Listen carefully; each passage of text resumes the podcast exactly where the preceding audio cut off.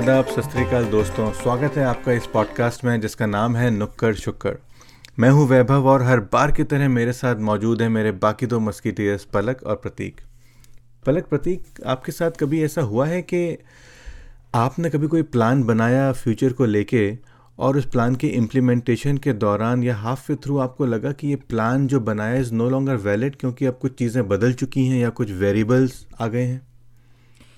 वैभव, अगर आप मुझसे पूछें तो आप ये पूछें कि ऐसा कब नहीं होता? क्योंकि ये तो मुझे मेरी ज़िंदगी की कहानी लगती है। हाँ मेरे साथ भी ऐसा बहुत होता है। तो मुझे लगता है कुछ अनसर्टेनिटीज़ होती हैं हम प्लान करते वक्त जो फैक्टर नहीं कर सकते, क्योंकि हमें उस समय वो दिखती नहीं है। आप अगर देखें दोस्तों कि हमने जिस तरह से 2020 की शुरुआत की थी, हम में से किसी ने भी ये नहीं सोचा था कि हमें इस पैंडमिक का सामना करना पड़ेगा। और हर एक इंडिविजुअल की लाइफ से लेके ग्लोबल इकनॉमी तक इम्पैक्ट करेगा ये पैंडमिक इसलिए हम इस पैंडमिक से कुछ और सीखें या ना सीखें, हमें ये चीज़ तो ज़रूर समझनी चाहिए कि हम सब एक वूका वर्ल्ड में रहते हैं. VUCA is an acronym that stand for volatile uncertain complex ambiguous जी हाँ आपने ठीक सुना. Volatile uncertain complex ambiguous this is the world we live in एक दो एग्ज़ाम्पल देता हूँ आपको ताकि आपको अंदाज़ा लगे और you can put the things to perspective we are changing so fast the world is changing so fast that in ninety percent of the data in the world is created in last four years but the first industrial revolution took more than hundred years to be fully felt that's five generation आप smartphones को ही ले लें। इन्हें आए हुए सिर्फ़ बारह साल हुए हैं and yet we are fully dependent on it so many things are changing so fast that it's almost impossible to predict or control or even plan them with respect to your future. It's almost like uh, living in this cliche that change is my only constant. So, ये VUCA world is really the reality. और uh, अगर मैं आपको अपना personal challenge बताऊँ VUCA को लेके तो मेरा ताल्लुक टेक्नोलॉजी से है मैं एक टेक कंपनी के लिए काम करता हूँ तो मुझे अपने आप को अप टू डेट रखना पड़ता है with latest and greatest technological trend जब मैं किसी टेक्नोलॉजी में अपना टाइम एनर्जी और रिसोर्स इन्वेस्ट करता हूँ तब तक वो पुरानी हो चुकी होती है। तो ये मेरा बिगेस्ट चैलेंज है क्योंकि uh, ये हम जानते हैं कि टेक्नोलॉजी वर्ल्ड कितना वोलेटाइल है आज के ज़माने में। तो uh, इस तरह के चैलेंजेस से मैं अभी जूझ रहा हूँ और मैं अब मैं प्रतीक के पास जाऊँगा। प्रतीक आप बताएँ आप किस तरह के वूका चैलेंजेस में फंसे हुए हैं? वैभव ये वूका चैलेंजेस जैसे मैंने कहा ये मुझे ज़िंदगी की कहानी लगती है और इसका एक रीज़न है क्योंकि अगर मैं अपने करियर के पहले पाँच साल देखूँ तो I might be the only person with the dubious distinction of going through a lay off company closing down and a merger and acquisition situation in my first three jobs in the first wow. five years of my career so you can possibly understand that what has been my state of mind you know in at, in those times तो और uh, और ये VUCA का सबसे बढ़िया challenge जो है मेरे को एक सिचुएशन में लगता है जो मैं शायद अगर मैं शेयर करूँ तो दूसरी जॉब की कहानी बताता हूँ और ये कहानी उस समय की जब मैं एक टेक्नोलॉजी कंपनी में था मच लाइक योर सेल्फ और uh, उस कंपनी में हम एक सॉफ्टवेयर इम्प्लीमेंट कर रहे थे क्लाइंट लोकेशन पे थे हम लोग। और uh, हमारी कंपनी की सिचुएशन थोड़ी ख़राब चल रही थी। uh, और उसमें उस सिचुएशन में ऐसा था कि हमें तीन महीने की सैलरीज़ नहीं मिली थी जो है तो हम लोग थ्री मंथ नेगेटिव में चल रहे थे उस टाइम पे। तो किसी तरह गुजारा चल ही रहा था।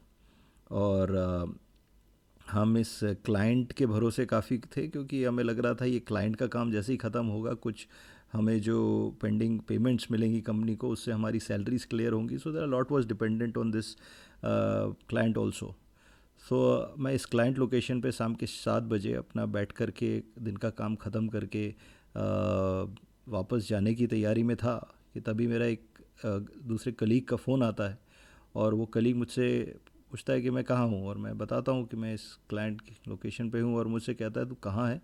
कंपनी में ताला लग गया है। मतलब मुझे समझ समझने में उस बात को थोड़ा टाइम लगा। मैंने कहा कंपनी में ताला लग गया मतलब कि ये था कि कंपनी बंद हो चुकी है और कंपनी में आज शाम को इसी समय नोटिस लगा लगा दिया गया है और कंपनी का shutter is been close and locked it is and there is we are all out of jobs तो और अब आप ये सोचें अगर आपने जैसे आपने वो का बोल बोला it's is the height of uncertainty मतलब ये ऐसी सिचुएशन थी उस फ़ोन को रखने के बाद मेरे दिमाग में सिर्फ़ क्वेश्चन मार्क्स थे और यही सवाल था अब क्या?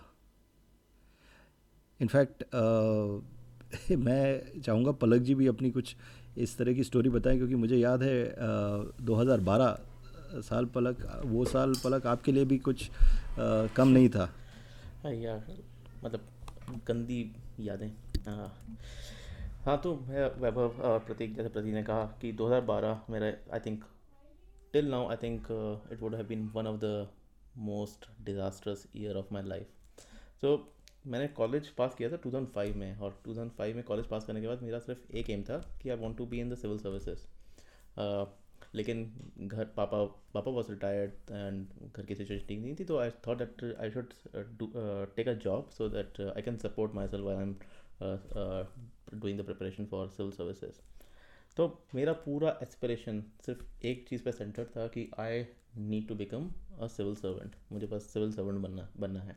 और the main aim was to get into Indian foreign services and go abroad तो वो मेरा एक एम था और मैंने तीन साल तीन अटैम्प्ट दिए on the second and third in second attempt I clear the prelims right uh, third attempt also I cleared the prelims but I was not able to go beyond uh, mains. तो जो third attempt में जब main में selection नहीं हुआ right main clear नहीं हुआ तो उसके बाद मुझे लगा कि भाई अब क्या? आ, उस समय एक और ऑप्शन था कि मैं एक साल और करता कंटिन्यू बट मैं इतना ड्रेन्ड आउट था कि I could not think of anything उस समय मेरे को ऐसा लगा कि मेरा जो पूरा का पूरा लाइफ है, मेरी पूरी की जो पूरी लाइफ है वो एक तरह से क्या कहते हैं उसे, शंका मेरे दिमाग में आने लगी कि अब क्या करूँगा मेरी लाइफ में, क्योंकि I was not really interested in the job that I was doing at that point in time वो मेरा सिर्फ़ एक पैसा कमाने का ज़रिया था, मेरे को सपोर्ट करने का ज़रिया था। तो उस समय मुझे ये फीलिंग आने लगी कि भाई, अब मेरी लाइफ में अब कुछ नहीं बचा है। I this is the end of my life I can't do anything तो मेरा, अगर देखें ना तो मेरा, मेरी वेबसाइट वगैरह जो है ना they are called system halted right everything my web पे मैं सिस्टम हॉल्टेड के नाम से जाना जाता हूँ। तो my life my life my entire system of life has come to an halt at that point and time so वो hmm. तो उससे मेरे को I was almost in going to the depression मैं जैसे प्रतीक जी ने बता बोला कि मैं प्रतीक जी से काफ़ी टाइम तक मैंने उस बारे में बात करी। इफ़ राइट right, कि मैं अब क्या करूँ? मेरे को लाइफ को लाइफ में कोई क्लैरिटी नहीं है उस समय right it was such an ambiguous situation तो अगर प्रतीक और other family members my wife they would not have been there probably I would have sunk in to depression मैं पूरे का पूरा डिप्रेशन uh, पे था। My entire life has come to an halt at that point in time बहुत ही आपकी ज़बरदस्त स्टोरी है, पलक और प्रतीक। आपने भी बहुत ही तगड़ी स्टोरी सुनाई, बहुत तगड़ा वो का चैलेंज बताया। तो हमने दोस्तों बात कर ली अभी वूका चैलेंजेस की, जो कि रेगुलर बेसिस पे हमें परेशान करते हैं। तो आइए थोड़ा सा वक्त बिताते हैं ये समझने में कि किस तरह के माइंडसेट से इनसे डील किया जा सकता है। जैसे अभी पलक ने कहा भी कि वो बहुत अगर उनका माइंडसेट नहीं होता तो वो शायद डिप्रेशन में जा सकते थे। तो मैं अगर मेरी बात करूँ तो जो मेरा वो का चैलेंज जैसे मैंने आपको शुरू में बताया कि जो मेरा वो का चैलेंज था कि मैं टेक्नोलॉजी से अप टू डेट नहीं कर पाता हूँ अपने आप को। जब तक मैं उस पर टाइम स्पेंड करता हूँ, तब तक वो पुरानी हो चुकी होती है। तो मुझे चाहिए था कि मुझे एक विज़न मिले कि मेरा विज़न क्या है और मेरा वो विज़न मैं जिसके लिए काम करता हूँ, उसके विज़न से अलाइन हो। तो ये मुझे पहले सबसे समझने की ज़रूरत थी। तो जब मुझे ये धीरे धीरे मैंने अपना विज़न क्लियर किया, मुझे जब थोड़ी सी क्लैरिटी मिली, तब मैं ये मुझे समझ में आने लगा कि मुझे कहाँ पे फोकस करना है, मुझे किस पर्टिकुलर सेट ऑफ़ टेक्नोलॉजी पे नैरो डाउन फोकस करना है, ताकि मैं उस पर अच्छे से टाइम स्पेंड करके उसमें मास्टरी हासिल कर पाऊँ। तो मैं इस तरह से अपने आप को पिवट करने की कोशिश करता हूँ कि कुछ भी चेंज हो मेरे टेक्नोलॉजिकल वर्ल्ड में I am I am aware और मेरी अवेयरनेस इस लेवल पे है कि मैं उस चैलेंज को, उस चेंज को एक्सेप्ट कर पाऊँ और मैं उसके साथ आगे बढ़ पाऊँ। मैं अब जाऊँगा प्रतीक के पास। प्रतीक, आप बताएँ, आप किस तरह से एड्रेस करते हैं अपने वो का चैलेंज को? नहीं, आपने एक बहुत सही बात कही, वैभव, कि एक क्लैरिटी आना बहुत ज़रूरी है, जो आपका विजन क्लियर करती है। इनफैक्ट मैंने भी कुछ ऐसा ही किया था हम उस समय। इनफैक्ट जैसे आपने स्टेट ऑफ़ माइंड की बात की तो पहले तो एक शॉक और एक you know feeling of disbelief तो आती ही है, पर एक सबसे बड़ी इंपॉर्टेंट बात होती है कि उस सिचुएशन को एक्सेप्ट करना। और उस सिचुएशन को जब हम एक्सेप्ट करते हैं तो वो हमें काफ़ी चीज़ें और क्लियरली दिखने लगती हैं। तो उस समय मुझे याद है, मैं एक बार उस कंपनी की छत पे खड़ा था, जहाँ छत पे ही वहाँ कैफेटेरिया था उनका। और मैंने देखा कि एक एक पक्षी उड़ता हुआ किसी तरह स्ट्रगल कर रहा है वो उड़ने के लिए और वो बार बार जो है नीचे बैठ रहा है, पर वो अपनी स्ट्रगल नहीं छोड़ रहा है। And that struggle was you know a continuous struggle and after some time I saw that this bird was able to take some flight right और uh, उसको देखते हुए मेरे जहन में कुछ लाइनें आई जिसको मैंने कुछ इस तरह कहा जिसको मैंने कहा स्पिरिट ऑफ़ अ फाइटर और दीज ये कुछ इस तरह से हैं ये लाइन कि free as a bird I want to fly with few feathers on my wings I am falling but I don't want to die so with all the power I flap my I see the land closing by stop stop trying said something. I replied no i would not give up but try no matter what fate has to bring तो कुछ एक इस तरह की बहुत खूब बहुत ही बढ़िया। जी या थैंक्स बट कुछ इस तरह की एक स्पिरिट uh, जो है अंदर से जाग रही थी उस समय कि यार नहीं we don't have to give up there must be a way there has to be a way और uh, उस समय then with that spirit is started looking at कि ऑप्शंस क्या हैं हमारे। और जब हमने उस ऑप्शंस को देखने की कोशिश की तो हमें पता चला कि देखो reality of the situation is company हमारी बंद हो चुकी है, एक क्लाइंट है, जिसे अभी भी सॉफ्टवेयर डिप्लॉय करना है, उस सोल्यूशन को डिप्लॉय करना है, और उसके पास अभी जो बेस्ट रिसोर्सेज हैं, और जिनको जो कॉस्ट इफ़ेक्टिव वे में इस चीज़ को डिप्लॉय कर सकते हैं, वो हम हैं। तो हमारी नीड और उसकी नीड जो है यहाँ पे ओवरलैप करती है। तो can we do something about it and that's exactly what we did हम उस कंपनी के मैनेजमेंट के पास गए, उनसे बात की, उनको अपनी सिचुएशन समझाई। उन्होंने हमारी सिचुएशन समझी, उनकी सिचुएशन भी उनको क्लियरली पता थी। और उन्होंने उन्होंने देखा कि हाँ this is actually a win win situation and we went ahead signed up the contract और जैसे मैंने आपको बताया कि हमें तीन महीने की सैलरी नहीं मिली थी इनफैक्ट हमने हमारी जो यहाँ पर मंथ पे आउट था इस कॉन्ट्रैक्ट में was actually three times our regular salary in that company. So we not only made up for the what we had lost there, but mm. uh, over the next six months we got the time to actually uh, uh, recoup. We were able to gather our thoughts and figure out what we need to do next. और फिर आगे क्या हुआ वो फिर किसी और दिन के लिए। पर this is the way I really you know we are able to come out of it तो अगर आप देखें तो एक क्लैरिटी राइट क्लैरिटी जब आई क्योंकि आपने पहले तो सिचुएशन को अंडरस्टैंड किया। उस सिचुएशन को अंडरस्टैंड करने के बाद एक क्लैरिटी आई और एक फिर एक विजन क्लियर हुआ जिसको लेकर के हम आगे बढ़े और we were able to come out of this situation I think that's what we did बहुत ही बढ़िया प्रतीक जी आपने बहुत बढ़िया तरीके से समझाया और uh, सुन के बड़ा इंस्पायरिंग भी है और बहुत अच्छा लगा सुन के। अब मैं जाऊँगा पलक के पास। पलक आप बताएँ आपने किस तरह से एड्रेस किया इसको? मेरा सिचुएशन वाज नॉट एज गासली एज प्रतीक्स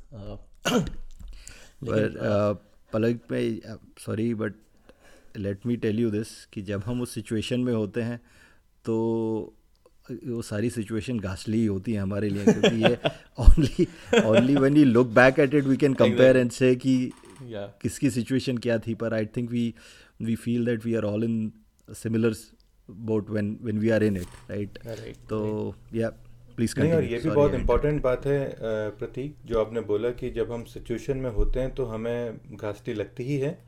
और ये भी बहुत ज़रूरी बात है कि हम इन हाइंडसाइड हम इन सब चीज़ों को सोच पाएँ और लॉजिकली इवेल्युएट कर पाएँ। ये भी आसान नहीं होता सबके लिए। उसके लिए हमें कॉन्शियसली सोचना और लॉजिकली सोचने की बहुत ज़्यादा ज़रूरत है। चलें पलक जी। क्या मतलब यार आप लोगों ने मेरे ख्याल से पूरा समराइज कर ही दिया कि क्या करना चाहिए।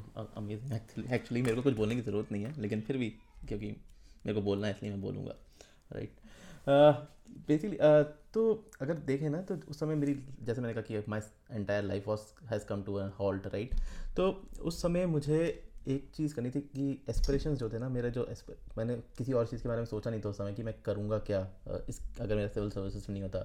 तो मुझे पूरा का पूरा अपना जो एस्परेशन है, उनको रीसेट करना था। राइट तो फ़र्स्ट थिंग जो करनी थी वो थी एक्सेप्ट करना था कि भाई कि चल क्या रहा है लाइफ में राइट मैं I was not ready to accept it that's why I was going in to depression right I did completely sink in to it but the important thing is that you should adapt to the situation right आप accept करो कि आप किस, आप something has happen to you and you need to move forward with that right so basically acceptance uh, is very important. You have to be adaptable uh, to that situation. You have to be agile in that situation.